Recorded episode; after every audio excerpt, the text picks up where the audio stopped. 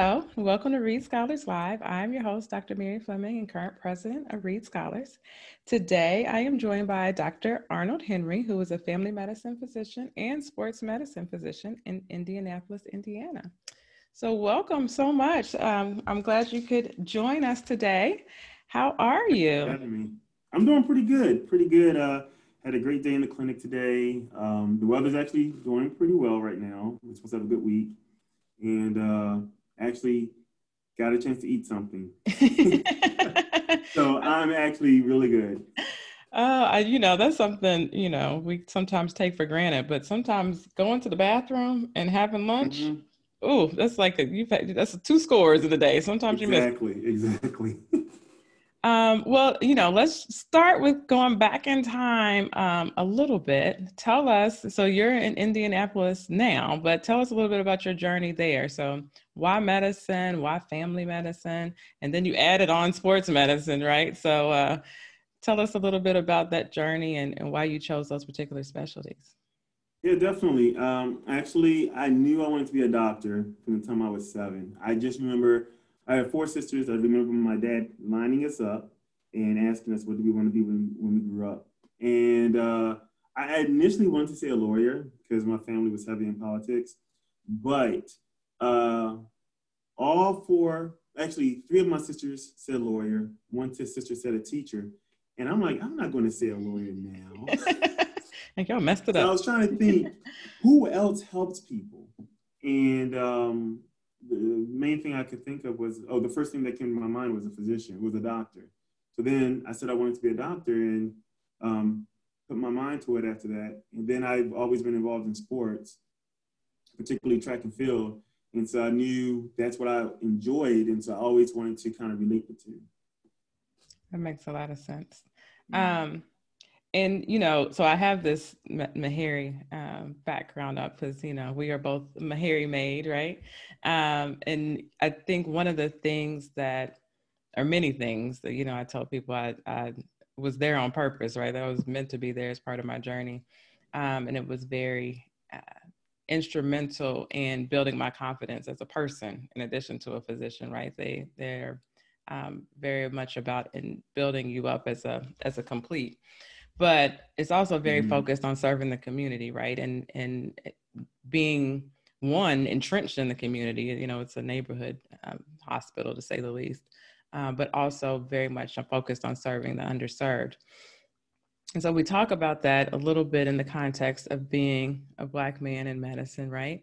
Uh, and we've looked at those numbers over the past few years, and there's not that many of you.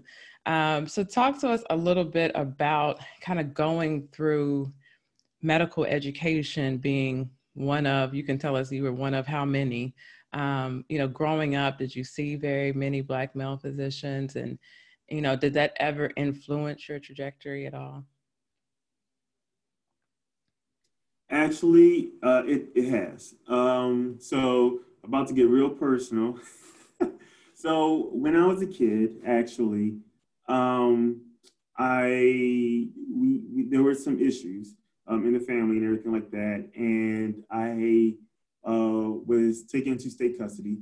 And so, um, my first time seeing a pediatrician, it was a white female, very nice, very thorough, but they she discovered something abnormal in my exam for which I needed um, surgery after further testing and everything like that. And so I needed surgery, and I was very scared. I was seven. I was seven at the time, and uh, my mom was with me. She stayed with me, but the only thing I saw were people that did not look like me. Okay, and um, one day, um, so I had my surgery. I'm in um, my hospital room with my mother, and there's a team of surgeons that came in and in that team of surgeons, there was one black male. And I don't know why I was so astonished, probably because I had never seen that before. Mm-hmm. But, and he was very tall, so he stood out. and uh, he just, I, no matter what anyone said to me, my eyes were just fixated on him. And I felt just this enormous amount of comfort. I was scared like crazy as a kid, for some reason, I just felt so comfortable and did not know why. And looking back, it's probably because I saw someone that I could familiarize myself with. And um, and I still remember that to this day. And um, just thinking back on that point, that's what I want it to be like with me. I want other black males, um, even um, black females, um, adults, you know, to have a certain comfort level when they see me and know that I have their best interest in mind. Not saying that others don't, but it's something when you see someone that looks like you, particularly when you're not used to seeing. That's so true. So you know, I have a similar story to you in that um, I was one of, like I, I used to say, one of those crazy people who decided they wanted to be a doctor when they were a kid, right? So I was about the same age at seven. Um, and I think, you know, when we said that at the time, you know, we knew what, you know, we knew doctor, right? But we didn't really know what it meant. We didn't know what right. training meant. We didn't know what the level of commitment meant. Um, but, you know, as we grew and learned and understood, um, what it what it entailed and you know thankfully it stuck and we kept going. But uh, one of the things that i did because i that wasn't a commonplace for me and and i've told my mother i said i only want to see black female physicians from now on. Um, i think i said that somewhere around 12 or 13 so she said okay i'll find you one. Um, and so my pediatricians in my teenage years were all black women um, and so you know but it makes a difference right? Because then you you have to see it to believe it. And so and my mother thankfully had enough you know vision and foresight to listen to me and know how influential that can be when you're thinking about uh, having the confidence in yourself to to fulfill your dream. So um, i can relate to that story a lot. And so thinking about you know, thinking going back to Meharry, I, I remember I came from a majority institution um, and then came to Meharry. So different experiences, right? And I remember being in my medical um, school education and sometimes being mistaken for someone who didn't belong there. We'll just say that to say the least, right? And one of the one of the things I remember, and I, I don't know if I was an in, intern or a second year at Meharry, and somebody just casually, not a patient, I think maybe somebody who worked there was like, "Hey, Dot," and I was like, "You like you don't know me, but you knew I was a doctor. I wasn't part of the custodial staff. I wasn't a nurse. I wasn't a student from another institution. You know, it just gave me a sense of belonging, right? Like I'm supposed to be here, and I was acknowledged for being there for the reason while I was there. And I think sometimes you don't if you're not a part of this community, you don't know how empowering that is. Um, so tell us a little bit about kind of being in that. Like, why did you pick Meharry, and what did that do for you as part of your medical education? Yes. Um, so I was running. I used so I used to run track and field, and um, one of my coaches. Uh, he knew I wanted to be a physician, and he kept in touch with me. He was kind of like a father figure to me. And uh, he actually knew Dr. Maupin, who was the president of Meharry at the time. And uh, I was applying to all these different medical schools. And, um, and he said, you should give Meharry a try. And I said, really? I said, okay. I wanted to go to med school, and um, I I'm pretty thorough in my research. And so I looked up Meharry and I was astonished by the connection with Meharry. I remember even interviewing, it was such a family like atmosphere. Um, and interviewing at other interviewing other places, it I didn't quite get that same feeling. I didn't quite get that same feeling. I mean, I felt comfortable other places, but I've felt really comfortable at Meharry. And um, I had never been away from home. Um, I mean, I lived on campus in college, but I went to school um, in state. And so uh, I knew I wanted to be somewhere where I was comfortable, somewhere where I felt at home. And then, um, it, it, and I went to HBCU. I went to uh, Morgan State University. And uh, it's something about that Black school feel, you know. Um, and I felt that same feeling there. I, I needed some place that will cultivate me and some place that would nourish me. And I did get that from Meharry. Yeah, definitely. I did get that. Definitely.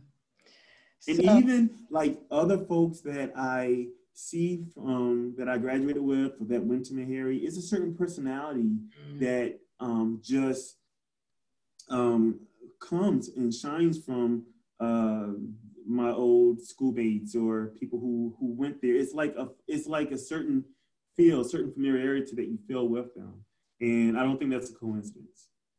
That's true. I mean, you know, it's in certain situations you bond in such a different way, and even though um, you know, even we were talking a few minutes ago, you might not speak to somebody for 10 years, but mm-hmm. that's part of your mm-hmm. family, right? And so you you pick up just like you left off. And if that, you know, thinking about my residency cohorts, because not not just my classmate, the whole cohort across the, the four years. Um, if any of us I think needed anything and we reached out, it'd be like we picked up just like we left off. So it it definitely builds more than just colleagues and coworkers. It definitely builds a family. Um, so thinking about, you know, young young men who are um, coming up, you know, behind us and who are interested in medicine or just interested in being going to professional school in general. Um, and maybe not have the mentorship, may not have the access, may not have the family support, right? Like you need a lot of support to get through this process. How do you encourage them or mentor them? Um, or try to, you know, like you say, cultivate them into having not just the access, but also feeling empowered enough to go through the process? Uh, I think one big thing is motivation. Um, something that uh, probably a lot of people don't know about me is the, the way I grew up. Um, I grew up pretty much in a hood. I mean, honestly, there's times when uh, that there's times we didn't know where the food was going to come from. There's times we didn't know where money was going to come from. Um, my dad had to work really hard. There's times when he had to, uh, I don't know if people are familiar, familiar with this term, but when he had a hack, and that might be a Baltimore thing, but that's kind of like when you get in your car and um, you search around and people look for rides and they yell hack. And it's kind of like a like a, a like a gypsy like a Uber, self-made Uber. Yes, mm-hmm. yes, yes and then they get in the car, y'all agree on a price, and they drive you there. and um, and so and then and there's been so many situations where um, I felt discouraged. There's been a lot of situations where I didn't feel smart enough. Um, and so I just basically try and relate uh, my old experiences to whatever experience that person's going through and let them know if I can, if I was able to make it through it, so can they. And um, one thing, I met with Dr. Maupin um, a couple times when I was at Meharry, and he told me, he said, it's not about how smart you are, it's about how dedicated you are. Mm-hmm. And he said, if you put in the hard work, you will get through. And uh, and that's what I did. And honestly, when I look at where I am now, um, and look at where I was then. Uh, I remember my bed used to be chairs that was just set up beside each other, mm. and that's where I slept um, because there was not necessarily a bed for me. Um, my sister's may have been in the bed, and so, but now I look at the wonderful blessings I'm afforded now, and it is a testimony. And so I know that that is not just for me, that's for anyone that wants to share that experience.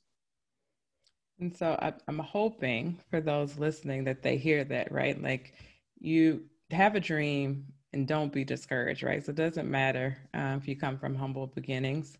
Um, you can make it as long as you have a dream and some dedication um, and willingness to do the work that it takes. Um, kind of, kind of pivoting just a bit because we talked about representation um, as far as encouraging other Black men to pursue being a professional, being a physician. Um, but speak a little bit about what it means clinically. So there are a lot of people who don't really um, get the difference it makes in having a diverse medical staff in general. Uh, but also how it can influence clinical outcomes by having a provider who looks like you, or, or it can identify with your lived experience on a deeper level um, than somebody who comes from a different background or um, different ethnicity or yada yada yada. We can go down the list, but um, speak a little speak a little bit about that for us. Mm-hmm. Yeah, definitely. Uh, so um, I love where I work now, um, and uh, I do uh, mainly sports medicine, and I do non-narcotic pain management now. But I started off doing um, after my fellowship doing sports medicine and uh, family medicine, and so I was the only black doctor in both offices. Uh, I was only actually in my family medicine um, office. Um, there was a, a, black female doctor, and I was the only black male doctor. And uh, it's in downtown Indianapolis, and everybody there was just very welcoming um, and did not make me feel any kind of way. Um, but the patients, I think, um, were very receptive to the fact that there's a black physician there. Um, and uh, they a lot of them wanted to see me not necessarily because they liked me because they had never met me but because they said oh there's a black physician or even a black male physician because there's a lot now i the black women are more likely go to, to go to the doctors more than black men and i had a lot of uh, guys come to my office saying i was waiting for there to be a black male physician wow And I said, well, there you go. And um, here I am. I'm here. and then at the end of the whole experience, they said some of them actually cried and broke down because some of them indicated they knew they needed help, but they weren't comfortable. And it wasn't that the other physicians in the office were not capable because they were probably even more capable than I am, having more experience.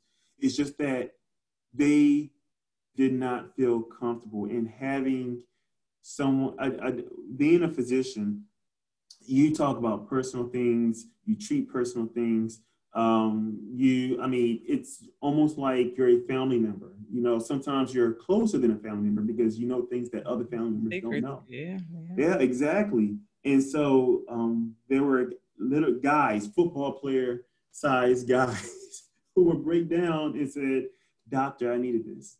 Doctor, I needed this."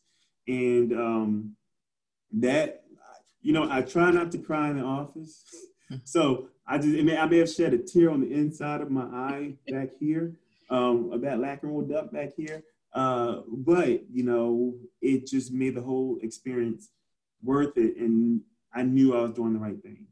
And so even now in my office, um, I work in ortho office now um, at the um, at Indiana University, and again, I'm the only black physician. Uh, but like I said, it is still all still the same. Like the fact that others are coming to the office um, because now there's a black physician there and they know they need that help, you know? And you know what? Not just um, black folks, not just white folks, everybody um, is just more accepting of it now. Um, and sometimes people um, who are not black this is their first time seeing a black physician. And the fact that I can expose them to that, particularly in this climate, you know, and they're like, and they would say, oh, this is not what I thought. This was one of the best experiences of my life, which I've heard um, in the clinic anyway, best experiences of my life in the clinic. It, it makes me, it lets me know that I'm representing the right way. I like that. I like that a lot. I think, um, you know, the, the, to the first point, I think sometimes it's so much more comfortable to be able to start the conversation in the middle. I say that a lot. But, you know, when you come in and you're already uncomfortable, you're nervous, you've got something going on medically, you don't want to have to explain the backstory, right? Um, you don't want to have to reinterpret your words or be on guard. And so I think sometimes when you walk in an office and somebody looks like you, you feel like you can start that conversation in the middle and it makes you have such a, a better experience. And then to the second point, you know, I think, you know, you know, whole conversation for another day, but in the mix of the chaos that is America right now, um, you know, I think there, and I feel that way sometimes, like, you know, maybe it's just one person at a time, but trying to break down those barriers and stereotypes. And uh, when somebody can walk away from me who comes in the room guarded, right? I walk in the room and they're like, okay, not what I expected. And then they walk out like, can I see you again the next time?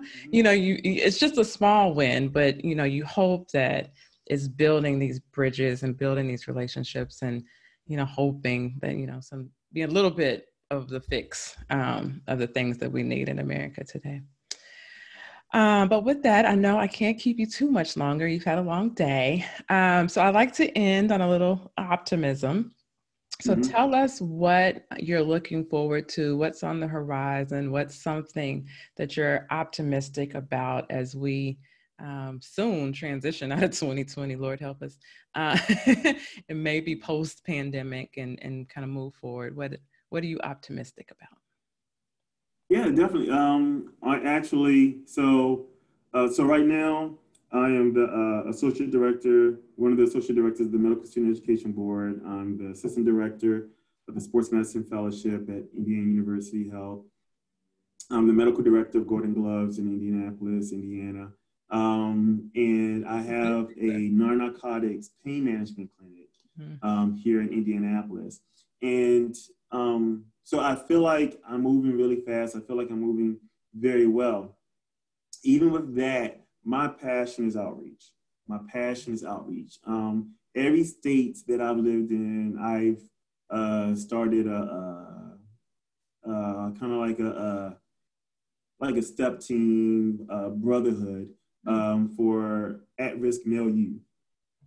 And um, it's been a little harder to do that here, um, possibly because of some of the demographic here, but also of the available resources. Mm. And so I do hope to kind of start that so that way I can start uh, one giving back to my community a certain way, but also show that um, the guys who are out there who feel like they don't um, have much hope, which I mean I think I felt at one point when I was a kid, that there is hope there and kind of help bring them um, in that direction that they want to go in. So I'm I'm I am looking at resources. I'm doing outreach now, but I actually like to step um, as evidenced by some of the arthritis in my knees. um, I'm gonna have to start giving myself injections later on, but you know, I feel like that's a great way of physical activity and a good, great way of relating to the young men out there. So I'm hoping to um, hopefully get that started soon.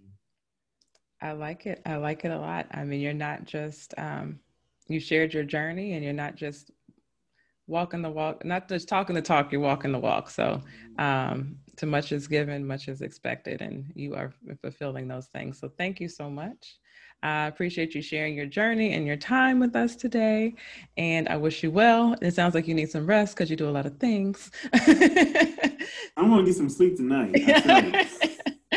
well, take care of yourself, and we will uh, hopefully talk again soon and, and see what's up next for you. I love that. Thank you so much. Bye bye.